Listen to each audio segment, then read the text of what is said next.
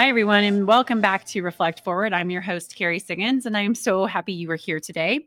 I have a fantastic guest today, Eleanor Beaton. She is the founder of Safi Media, an education and coaching company for women entrepreneurs. Safi Media is committed to advancing global gender equity, one woman owned business at a time. Together with her team, she is on a mission to double the number of women entrepreneurs who scale past $1 million in revenue by 2030. And that's globally. And she is doing some really amazing things. She's also the host of a podcast called Power Plus Presence Plus Position. It's a top rated podcast for female founders. And she is also the former chair of the Visiting Women's Education Exchange Program at Yale School of Management. She is fabulous. I know you're going to just love her. This interview is so much fun. We both learned a lot from each other. So hang tight and I'll re- be right back with Eleanor.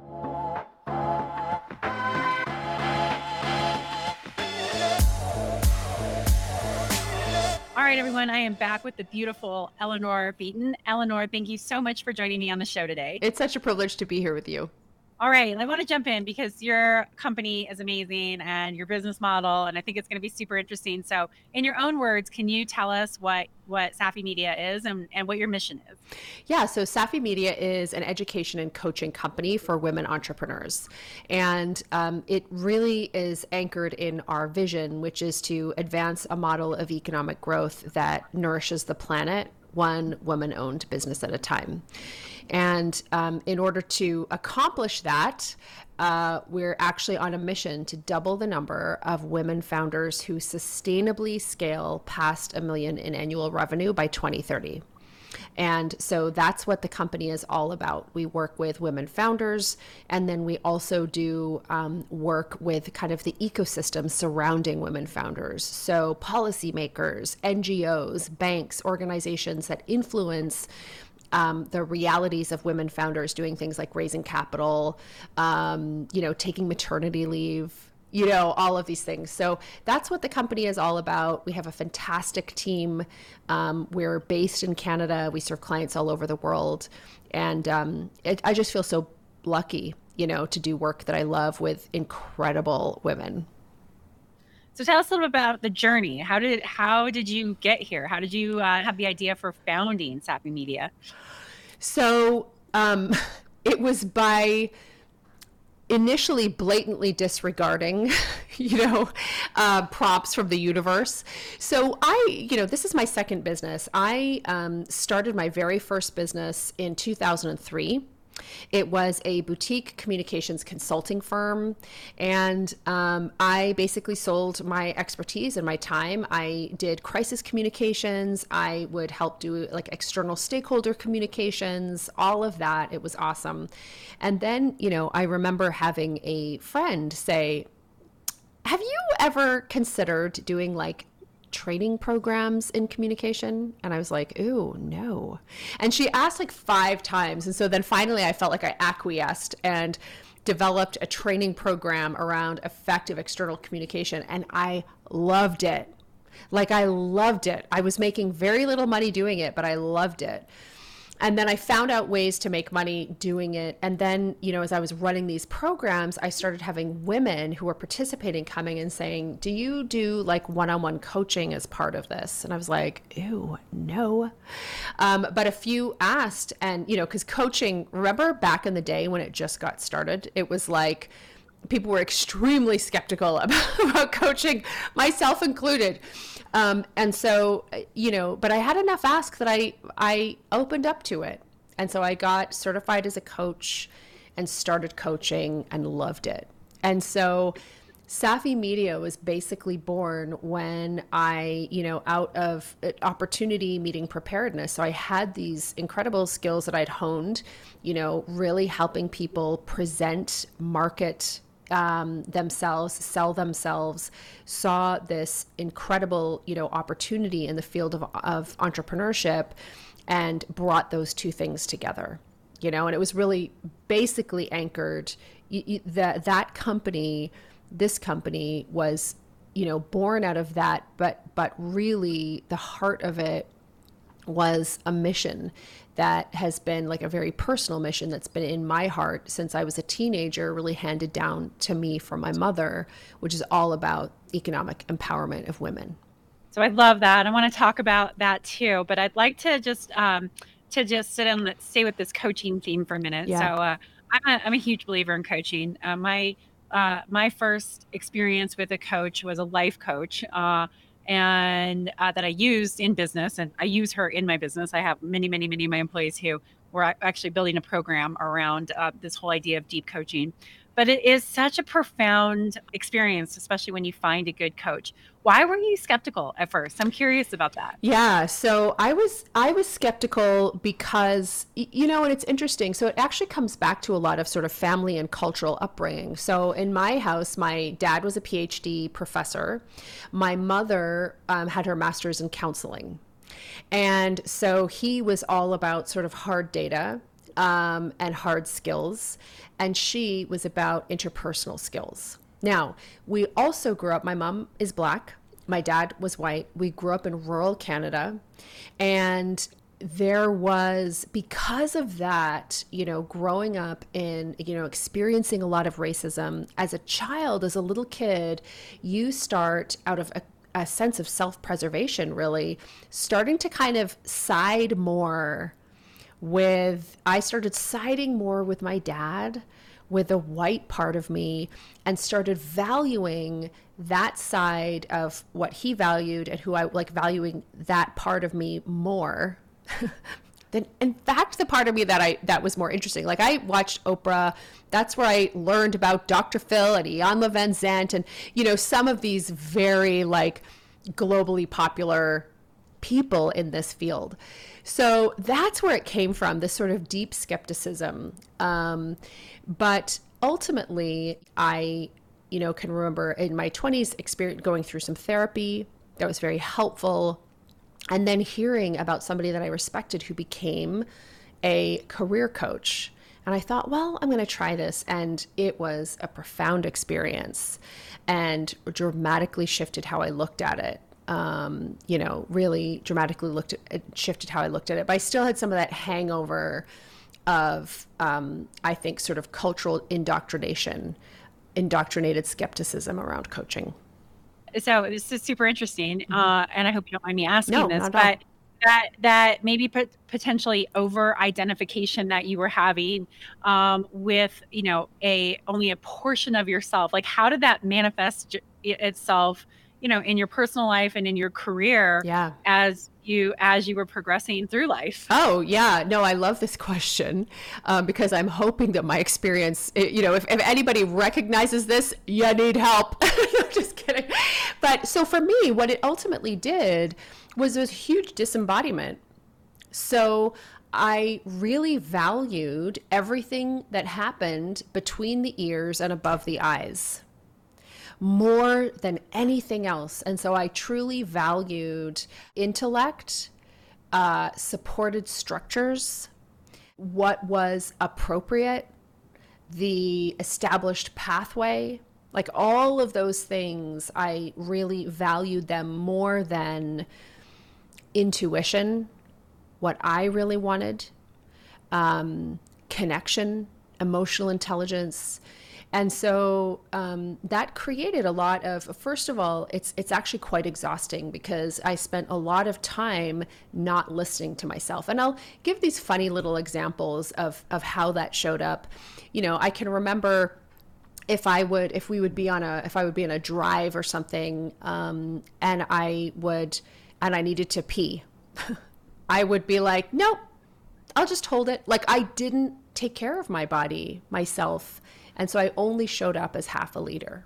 Yeah, interesting. And do you feel that was um, identification from male, female, you know, black, white? I mean, how did that how did that translate for you and the work you've done now, looking back and understanding it deeper? This is such a great question. I think in all of those ways. I think, you know, and I've published um, you know, an essay about this in the Huffington Post actually, and it was really about, you know, um, over identification with my whiteness um, and how damaging that can be. you know, and how you can't show up as a whole person. Um, it was also, it was definitely also like over identification with um, kind of the, with my masculine over my feminine. And, um, and the way that it really started to manifest itself in work was in a couple of different ways. So one is that, you know, I think I, um, I really hustled a lot, um, worked really hard, um, saw that as the pathway. And I don't think that I allowed myself the gift of um, maybe leaning into my tuition, uh, taking a more holistic approach to my career. Um, you know, and, and I, I truly did believe for many years that the only way to advance professionally was to work super, super hard versus, you know, um, cr- being more creative, uh, taking better care of myself, being rather than always doing, um, showing up on the rested edge versus the ragged edge. There were lots of ways in which this showed up, you know, um, and it's so interesting. It all came to a head when this was after I'd started my coaching business. And it all came to a head when I can remember hosting this event. A lot of people flew in for this event, and it was a three day event. And halfway through the first day, I completely lost my voice. Because there was a moment when I walked into the room, and there were a lot more people in attendance than I had planned. A lot of them I did not know, I had no idea who they were. And I can remember coming into that room and being like, oh, wow, you're here for me? And it was you know at the at the heart of it i think when you are split when you're not when you're not showing up with a sense of wholeness at the heart of it i think is really a sense of worthiness. You know like there's only a part of you is worthy. It's conditional worthiness which of course isn't worthy at all.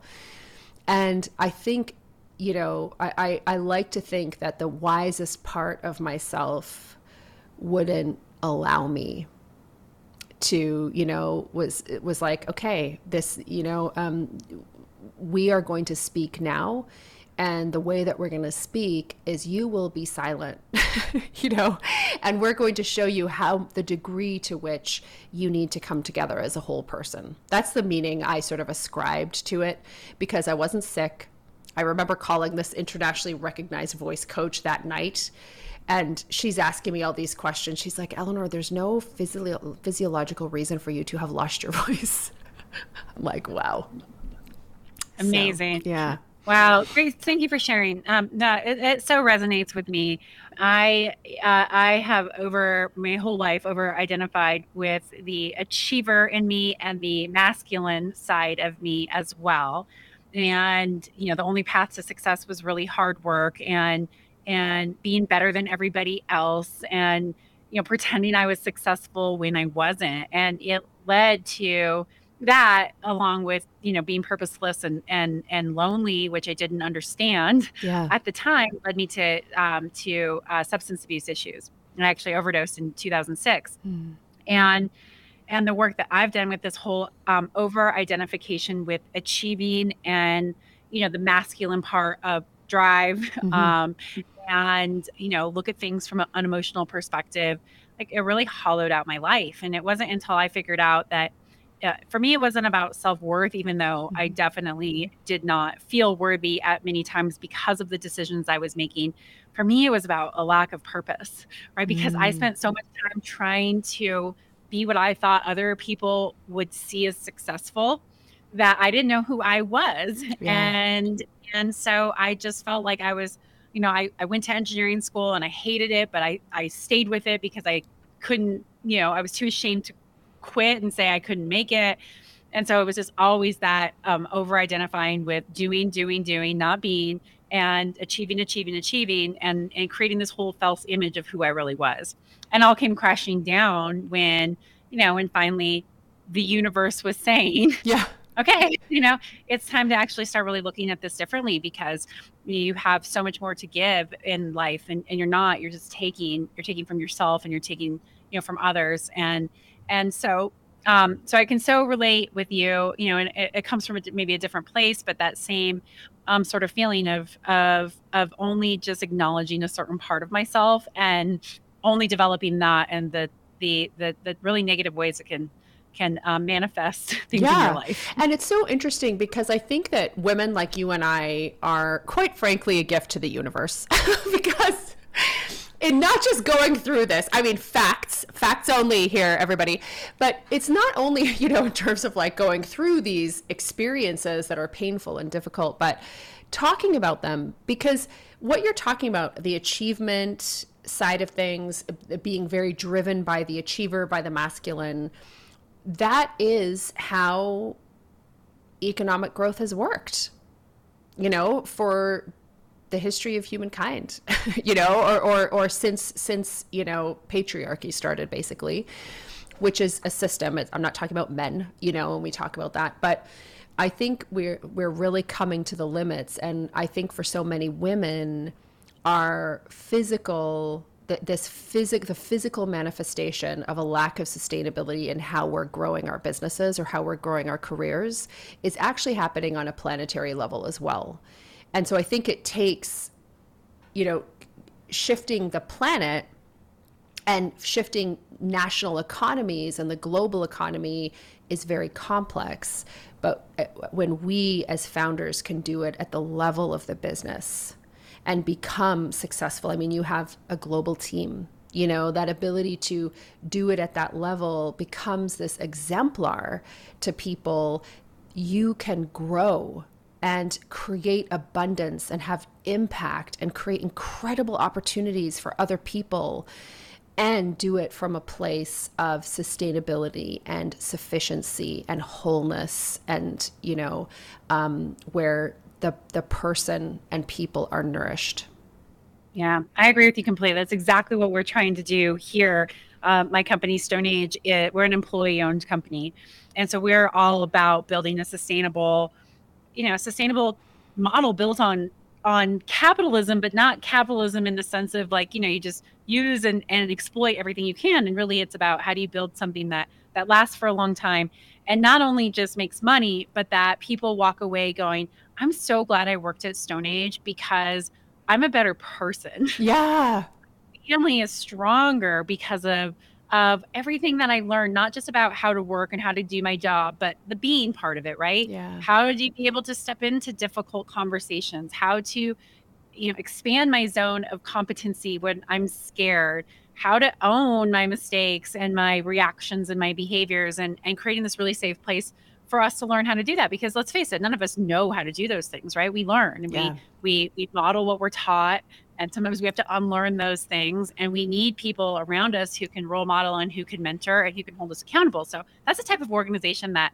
that we're building here that has that much more holistic approach and, and you know to sustainability and business impact. And we do it through um, our employees first. Yeah. And it's it's so powerful. It's so powerful. I just had uh, an executive from uh, a huge um, uh, oil and gas company here today, and he was like, "I've never seen employees like this. Yeah. Like this is amazing. Yeah, we're doing some really cool things here. Yeah. so it's not founder, you as a CEO, right? Like it is about the whole ecosystem that you're creating and, and really starting with with yourself so that you can help create it for others. And I love that you mentioned, you know, doing it inside a context or container of capitalism because sometimes I hear, you know, capitalism is broken. Well, I mean, I think it could do with some updates you know i think we need capitalism 2.0 which i think is what you're talking about here. You know it's it's really taking a model and looking at i mean i think it was winston churchill who said that you know um, democracy was horrible but it's the best thing we've got. You know? And it's like to a degree capitalism is horrible and it's the best thing we've got you know? And so i think companies that are really looking at how do we take this existing thing and um, you know and and make it better and make it more human are very inspiring. Well the the one tweak that we could have made and it, it you know it happened de- you know hundreds of years ago it was when we had the mindset the framework of the purpose of a company is to increase shareholder value. Yeah. And that's where capitalism went wrong yeah. right? We could have done the exact same thing and said stakeholder or even just yes. employees. Yes. Because if have employees who are taken care of, they are going to be inspired to take care of customers and grow the business. And it just, if we would have like just Yeah. switched that word and say that it's all just about maximizing shareholder value, I think we would be on a different, you know, in a different place in this world. Like it was like, you know, one of those like we can go left and we went right and we went left. And now we're like, oh, wait, we should have Yeah, gone wait. right. and and yeah okay that's so fascinating because then of course you create this power dynamic you know where shareholders have massive amounts of value of, of power and value and nobody wants to give that up that's like against human nature to do that that's so insightful i love that i'm going to be journaling about that one for some time you know what a shift it would have made if we'd if we'd if we'd redefined who the value accrued to Yeah, I agree.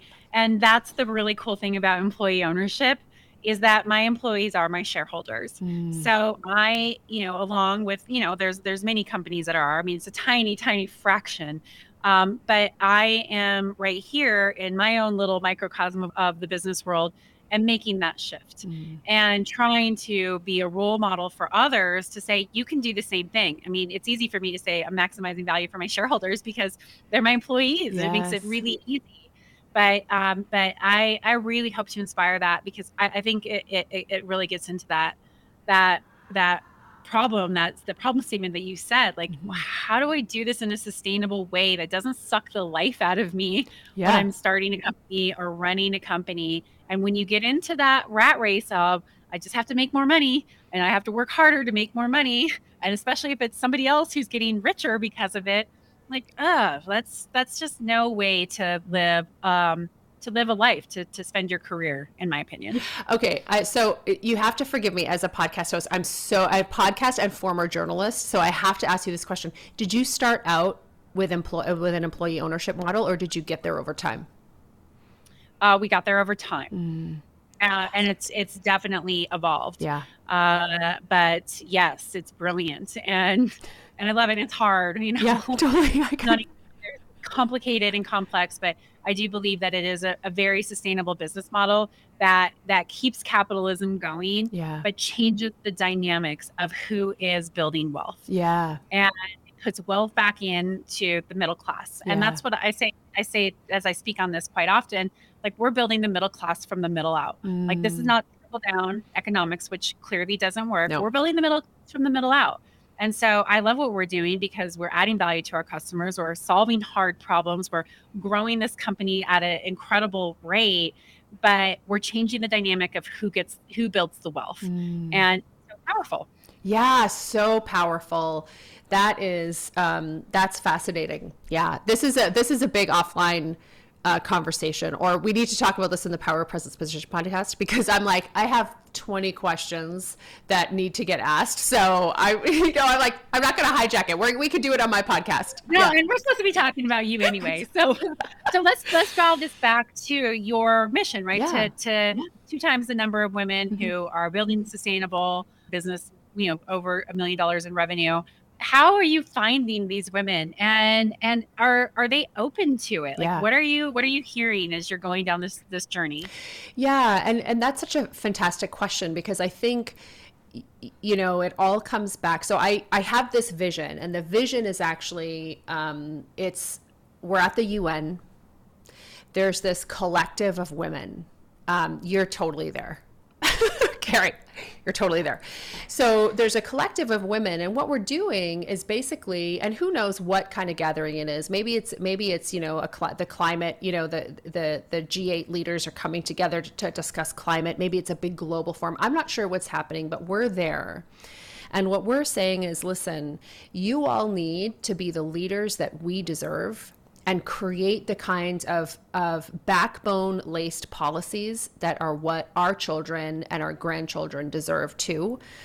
And I know that it's hard for you to enact the kind of bold measures that are needed to take care of people, protect the planet, etc., because currently you have a lot of evidence that economic growth and um, you know environmental sustainability don't go together. But we're here to show you that they do. And don't just take our word for it. Here are our balance sheets. Here's what our supply chain looks like. Here's the, the kind here's what we're contributing to GDP. Here's what we're contributing to tax base. Like the numbers talk, this model works. You know, we are doing it at this level. We know you can do it at the level of national and global economies. So that's, it's really what I see. So, in terms of where I'm finding, it starts truly with a vision of who are the women who can be arm in arm with me at, a, at, at an environment like this and be exemplars of what's possible. So that is like I truly visualize that all the time. And that creates this North Star you know, um, at the heart of the company.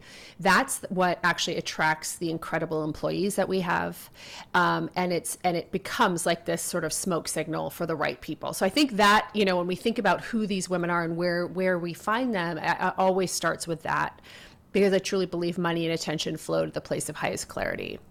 So to get a bit more granular again if if that is the vision and we don't have a ton of time like 8 years so then I need generally to work with women who are past the stage of startup. You know, so startup is its own beast, it's its own animal. And I think a lot of times it's just about, it is about sort of grit, trying things, experimenting, seeing what works. Um, really, you know, you're uh, hitting the market to expose you know you have this need that that you're trying to address and you're going to pivot it a bunch of times to get something that has a certain degree of traction. So we only work with women who sell knowledge or services. That's our expertise. And typically they're you know doing a few hundred thousand by the time we start working with them. At that time they're typically selling their labor so, like achiever, you know, hustle based uh, manifests itself in the business. And so, what we do is this first level of growth, which is the creation of assets so that, you know, they're able to grow through assets rather than through hustle. So, that is typically sufficient to help them scale past a million. Beyond that, you're starting to look at deeper scalable structures and that kind of thing. Um, and that, again, is, a, is another area where they're they're better served in other places. Yeah, I understand. And so just make sure that like I understand exactly what you're talking about. So someone comes to you says, I'm a coach yeah. or I'm a you know a leader you know yeah. leadership expert mm-hmm. or whatever. Mm-hmm. So you help them create content that they can then be able to package in a training program yes. or a course exactly. or something like that. So they can start to build that recurring revenue yeah. that they can make money when they sleep rather than having to be on all the time. Exactly. Yeah, you got, got it. it. Yeah. Yeah. Brilliant. I love it. I love it. And so, do you think you're going to hit your two times number by 2030? Like, we need a lot. I know. So, basically, according to our calculations, we need to inspire, support um, an additional 250,000 women. So that's where you know. So as we were sort of trucking along, initially we were, um, you know, the the the business initially looked only at serving women entrepreneurs, and as we did that, we were like, this is not this is not going to be able to get us to our mission how are we going to be able to you know impact this? And so one of the key ways is access to capital. Um, and so that's where we started doing work with um, you know organizations that shape who and how who decides who gets capital how those decisions are made and how they evaluate a bankable idea so that's where we really felt if we work with those organizations, that's the part that's really going to be able to help us to hit that 250,000. I mean, we could probably like impact through our coaching programs and training programs. I'm going to say we could probably impact up to 30,000 people you know in that like on a deeper level but to get the kind of impact that we want that's that's a drop in the bucket of of, of the degree of entre- women entrepreneurs that we need to impact so that has to come through um, large corporations, governments, NGOs that are directly working on the ecosystem that shapes capital, the fuel that grows business. You know, so that's um, that's where sort of the second arm of our company, Safi Insights, was born. Yeah, great. So tell us a little bit more about that. Yeah. Tell us about Safi. So Safi Insights is all about, so this is an area of the company where we work with, it's, we basically do um, stakeholder consultation, research, and education with organizations that are actively giving. And so in general, they are responsible for contributing tens of millions into the capital ecosystem for women founders each and every year. And so what happens is that you know as you start to talk to women founders you'll start to hear stories of inequity and stories of how sometimes fantastic ideas are overlooked And so typically the way that we handle that is we start going and working with the women founders and say, you know what, it's your problem. It's how you're pitching your idea. You need to dramatically sell the upside and really minimize the downside. And it's like, how about we actually go to the gatekeepers and start to really help them understand how women talk about opportunity? And I'm making big generalizations here, but that's the kind of work we're doing over there. Ah, fascinating, fascinating. All right, so you get a client um, who you know is inspired to just go out grow her business. How do you walk her through the process? What does the Jewel business model look like? Okay, so initially, what we're looking at, and again, you know, uh, typically what's happening at that stage is that she is selling consulting. You know so she might go in she's a change management consultant and she sells change management consulting to fortune 100 companies. She can basically serve two clients at a time. It takes her maybe 60 days to land a piece of business. That business could be valued at a contract that's like 100 to 200k um, but she's going to be working her butt off. They only want her you know so that's kind of where she's trapped um, and that would be a very typical scenario for us so the first thing that we do is um, we start to take a look at the business model itself. And so to identify, sift through at that point, which is typically like 10 years very often of consulting work, where is what is a clear, definable, expensive problem that you solve that has a distinct beginning, middle, and end? You know, a lot of consulting work is time bound. You know, it's in depth, it's holistic, comprehensive. So, what piece of this can we take out? Can we split off? and start to look at how could you put this into some form of a scalable offer so it could be a training program or quite frankly it could be a process that can then be done by somebody else so we first help them identify their scalable offer. We call it an SFSO, a six figure scalable offer. So it's an offer that's capable of generating over six figures on its own without um, additional labor from her.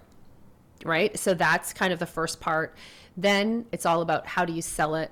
So again, they're typically doing highly customized contracts.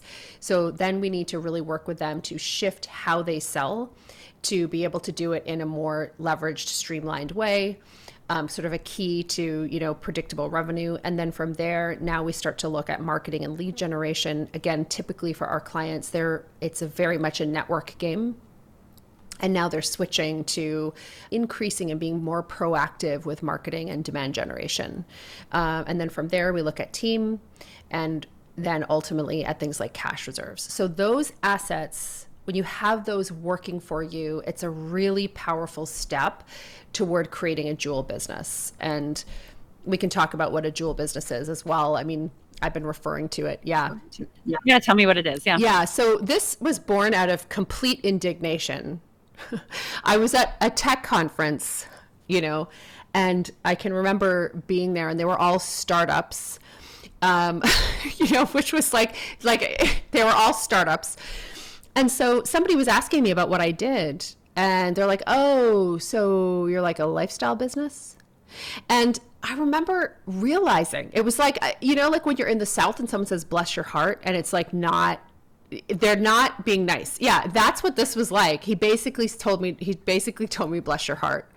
So I was indignant and annoyed, especially because this guy had received millions in funding and not generated a single dollar. And I was like, look, I could outsell you to the moon and back, bro. Don't even start with me. But anyway, I didn't say that. Instead, I got even. And I, but what annoyed, what I realized was like, this guy was really believed he was going to be a unicorn. And that's what they wanted, you know, unicorn status, billion dollar valuation. And I was so intrigued at the way an aspirational name can help people navigate the challenges of entrepreneurship and create real value. So even though I was indignant and scoffed, I also knew tremendous value would be created by some of the founders at this event. So I was like, we don't have that because, you know, as long as what, a, as long as a lifestyle business has been hijacked as this sort of lesson worthy thing, we need to create our own version of a unicorn business and I know, like the women founder, there, I, I know very few people who would want a unicorn, who would want to be, you know, be a unicorn.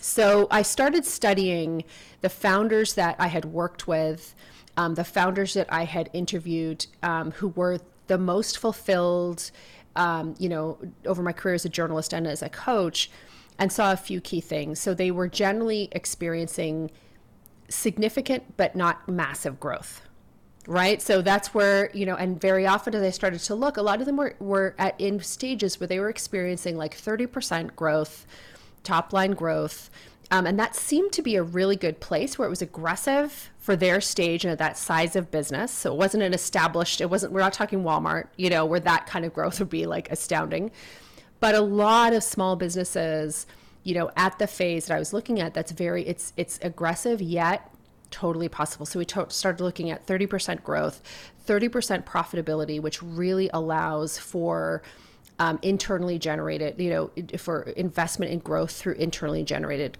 cash. Um, and ultimately 30% open time, which is where the founder is not in delivery. So it's 30, 30, 30. That's a jewel model.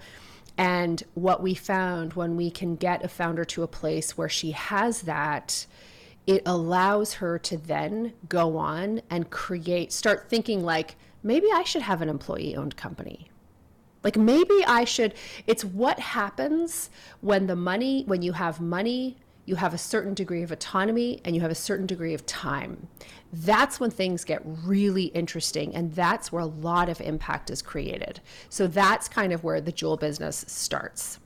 That's brilliant. I love it. And so how so this guy motivated you to figure this out. Like where did where did the inspiration come from? How did how did you? I mean, obviously uh, yeah. interviewing and what yeah. founders, but yeah, brilliant marketing, right? I mean, yeah. You know, so it was it was basically going. Yeah, I mean, it, where a lot of like I get a lot of ideas in the woods. So you know, irritation drives a lot for me. It's very constructive, very you know, indignation and irritation, very constructive forces. Yeah, so you know, I really I thought about it a lot. You know, and I thought about why I was so annoyed and I thought about how so many of the people at that event felt so filled with purpose even though I knew approximately 0 of them would become unicorns, you know. I was like it's not happening. But they were like having a great time trying and but it was also something that was definitive and it gave a sense of collective mission and this is why you know i the tech industry is is like beating the pants off every other industry right now it is driving tremendous value and there's a couple things that I think are interesting. One is the way that they see themselves in a collective pool. So they are rivals, they compete they train up people. Those people move on to other places. It's like this huge cross fertilization that's happening in that industry. And there's a sense of weirdly, oddly, this collective purpose. And to me, that was inspiring. And I was like, how can we start to take some of that? Some of that, this innovation, some of this collective impact, you know that is just continues to elevate this entire industry but hasn't bled over really into other industries yet. How can we start to take some of the principles of this and apply it elsewhere? You know and so that i was thinking about that and i just kept coming back to this idea of a unicorn and his brazen confidence you know in what he was doing. Um and i was like you know there, there's a lesson here. There's something here that we can look at. And you know when if we think about i'm not just building a business i'm, I'm building a jewel business. And then you start to feel a sense of you know um, community with others because it's it says something about who you are your what you value what's important to you. Yeah so that's really where it came. And then the actual jewel business inspiration came on a walk in the woods one day. Mm-hmm. nice. Yeah. and so i mean what a great way to be able to pitch this right yeah. to the gatekeepers of money um, to the UN. Yeah. How how are that? How is it being received? Oh my gosh! Uh, so yeah, so basically, with a lot of intrigue.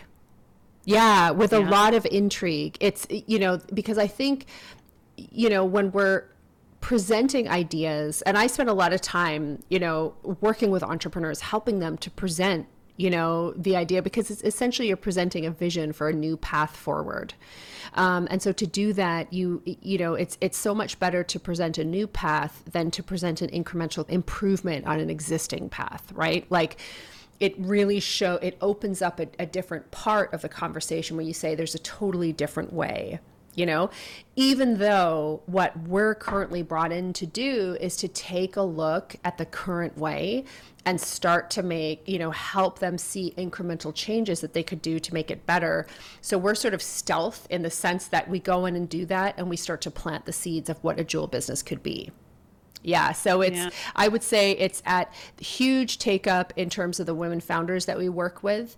Intrigue, you know, tell me more. So it's in its infancy on at the level of the ecosystem. So that's definitely something that you know is a huge priority for me right now figuring out okay, so to take my business to this next stage of impact and evolution, I need to think through how I can prioritize culture change, like communication of a vision, how I can become a leader who is primarily engaged in communicating a vision.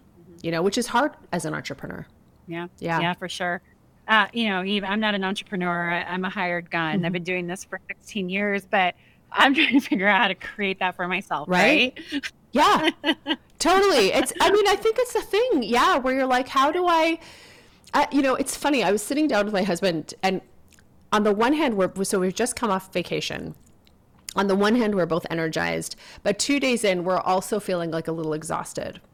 And I was like, this is so interesting. I'm both energized and exhausted. What is it? And I was like, you know, I think we need to, I think we need to rethink how we're working. Maybe we're working for a version of where our business was and who we were like two years ago. Maybe there's a different way of doing things and we're just a little slow to catch up. And this fatigue is telling us that. Yeah, very insightful. Yeah. Uh, it, I I had that exact epiphany. It's very Did interesting. Uh, yeah. So right in 2019, uh, my like my COO left, and we got hacked. Uh, oh. And yeah, best thing that could have happened to us as a company, but really like bad timing. He was leaving. I was restructuring the company. We got hacked, and then literally we four weeks after we got hacked, the world goes into shutdown in uh, in early 2020. So I've been going through this like six month process of, you know, a lot of turbulence with him leaving. He was my right hand man to now getting hacked, and then yeah, everybody has to go home. And so working from home was really powerful for me because growing up in this business, so I started here as general manager when I was 28 years old. And we were a tiny company then. We were 8 million in revenue. And i literally was had my fingers in everything. And then as my, my leadership style is one that like deeply connects with people. So i'm very connected to all my employees so i was always in the mix of everything. And then when covid ha- happened and we all started working from home and you know i really all my my executive management team and, and managers everybody had to just take it on. And it meant that i wasn't so visible. Someone just can't walk into my office and have a conversation with me. And my life changed so much for the better. And I was afraid of losing that piece, right? Yeah. That, connection that I know what's going on, having my fingers in, in my in, in everything because that's how I identified myself as a leader, right? A person who walks around, person who really understands everything that's happening in the company. Well, that space that I had when I empowered my managers and they are it's it's unbelievable to see how they have grown. I'm so incredibly proud of the of, of the work that they are doing and the way that they're growing this company, that space gave me a lot of time to like work on myself and really start to build out like my thoughts on leadership and my thoughts on scaling a company. And I had time to read and get new ideas and do my po- uh, podcast and start writing. I wrote a book, and uh, and all of that has translated so much more into me being a much better leader. And I just had one of my employees was walking in here actually right before coming on this podcast, and he said, "Kerry." one, I want to tell you what one of your podcasts did. My son listened to it and it completely changed the way he was thinking about something in his life. And two, like all of this is being infused. I feel it in this whole company. This whole um, framework that you're building around leadership is infusing in what we do. And I'm so proud to work here. And um, and I realized looking back, and you just triggered this by saying it. I was I was doing it the wrong way, right? I was fatigued all the time because I was just like in that old way of doing it. Yeah. And then you know, that allowed me to have the space to like really work on what I'm passionate about and where my talents and skills lie, which is in, you know, inspiring others um, through words. And the trickle down effect is amazing. And I felt selfish doing it at first, yeah. right? I was like, oh, about me and yes. I'm starting a podcast. People going to think, and it's not as having a huge impact. So you're on to something. Oh my gosh, I'm so excited about that. Because you know mm-hmm. what's weird? Like I would never you know when you're doing it you're you're doing it because of being in the mix you want to be connected you want to be what you don't realize and this is the royal you so not you but uh, or it's it's me too right? Like I didn't realize that in in that what was actually happening is it became this very centralized model of leadership oddly you know that happens that you're not trying to center yourself but oddly the only way to uncenter yourself is to put yourself and your well-being and you know you're right at the center. And when that happens it, you know like i i'm okay you said this started in uh, 20 so i'm like a year i'm 18 months behind you on this my friend but i am starting to see the possibilities and so i'm so glad that you shared that story with me. It's super inspirational because it's it's fatiguing. There's a weight to being in the mix and holding the container in that way for people in that way. Like yeah. you know it's tiring and what you're going to find when you figure this out yeah. whatever it the looks like for you is it's going to actually make more room for others. And they're going to i think step up and and achieve greatness. And you're going to love who you have become i like myself so much more as a person who's not in the mix who is doing what i want to do with my life right i i want to create content and inspire people and do these podcasts and that's making me a better leader for all my employees and they like me so much more. Oh my gosh. Seriously, like me so much more than as as this person who I am now. Even though it did, it, I think you're right on. I put myself in the center, right? Yeah. And that I, I've got to make some changes because I cannot keep doing this like this. And I want to run this company for a long time. I want to grow it into a billion dollar company. Yeah. So how do I change it? And it didn't, it wasn't so apparent, right, in the beginning it's really taken these two years for all of those seeds and things that I planted to really start to come to fruition and and have this deep understanding of myself and see the impact that it's making. So, oh my gosh, can know, I ask you a question? I'm doing it again. Can I ask you one question? So, if you went back there, so basically, my question is what do you see as the first or most important step? So the awareness is there right? So then it's like it's not so easy to just be like so we, i don't necessarily have the benefit of the pandemic. The benefit sorry I, that sounds so callous everybody but you know what i'm saying. So what you know if you were to go back like what's the first step in decentering yourself well, I think it was, I think it kind of goes into what you do, like the pain journal. Yes. Right. I didn't approach it from a, from a, a point of pain. I really approached it as I have some time, right? And how am I going to use this to do what I'm what what like fills my my soul with joy? Mm. And I love to write, um, and and I love to speak, but I particularly love to write. And so I said I'm going to just do more of that, and I'm going to figure out how to write for Entrepreneur and Forbes, and and just start to see like what kind of network I can build and what kind of I don't know impact I can create by doing that. And so I started just writing and it was cathartic and I started to really get crystal clear on my leadership philosophy and and and how I want to talk about it. Mm. And so that's where I got started was going back into into what where my true passion and what brings me joy. I love to write. And so that's how I started. And then I just started to gain steam. Mm. And so that's that's how that's how I did it. And so it wasn't really about what am I not happy with. Mm-hmm. I knew I wasn't happy with the way that I was just working so much. Yeah. But I looked at it from the perspective of what is going to really bring me joy. Yeah, yeah. yeah. Well, I'm I've I've gotten such tremendous value. oh my gosh, so funny.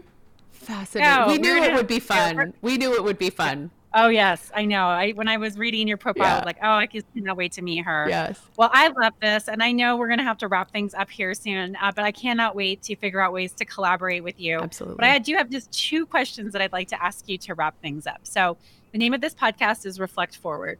Uh, what does reflect forward mean to you? Ooh, it means talking to my future self. Um, reflecting forward means, you know, um, really spending time with my future self and asking her for insight and wisdom. That's what reflecting forward means. And it's a practice that I do regularly. I love it. What a great answer. So simple and so clear. Thank you.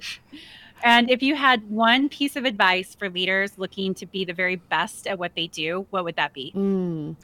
My piece of advice, I think, would be really to encourage leaders to um, spend time with their inner children. And what I mean by this is a lot of times, like when we, I think when we experience challenges or we go through a difficult circumstance, we try to think our way through it you know, or examine the thoughts that we're having and be very intellectual and reflective about it, which I think is fantastic and super important.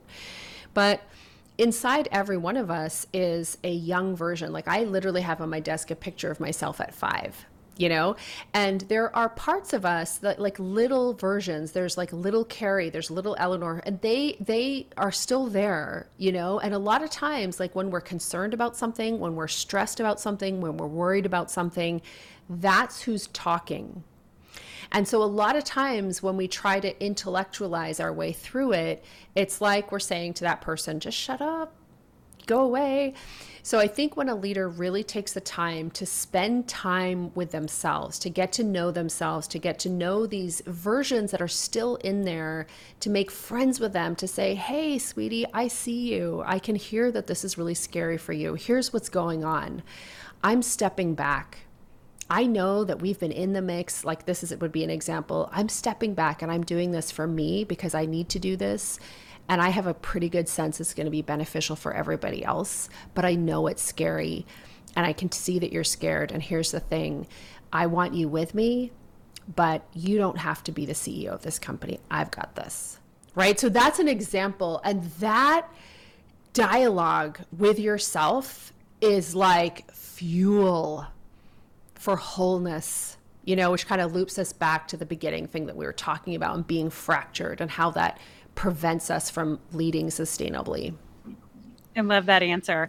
I have this image. I do a lot of energy work, and I was actually just uh, doing some with um, with the practitioner who I work with, and I had this very like clear image of myself at like five or six, and I had on this green cape, and I don't believe I have this picture. I want to go back through my mom's pictures, but this green cape with my arms on my on my hips, going like, "You don't need this. Like, you don't need this. You know." Like you don't need this, and and in terms of like you know taking on other people's stuff yes. and all of that, and so I love that you said that because I've been imagining that little version of myself in like this green cape of of, of having that conversation and seeing you know that version of myself and listening to that voice a little bit more than you know where I would have been. So uh, yeah. I, I, it, it, I'm so. It's so funny that you said. That. I know. I literally. That's hilarious. There have been a few synchronicities on this conversation. So I'm like, yeah, we 100% need to talk and hang out. Oh, for sure. For sure. Yeah. All right. Well, where can people find you? And I'll include it in the show notes. But uh, yeah. what's the best way to find awesome. you? Awesome. So they can go to. I have a show called Power Presence Position. You can go check that out. That's going to be particularly good for founders, uh, for women founders of companies. By the way, um, LinkedIn. I'm on LinkedIn, Eleanor Beaton, and my website is eleanorbeaton.com. Fantastic. All so. right. Well, I'll, I'll have all that in the show notes. Eleanor, fabulous. I could talk to you all day. This has been so much fun. Thank you for coming on the show. Thank you. All right. Hang tight, everybody. I'll be right back.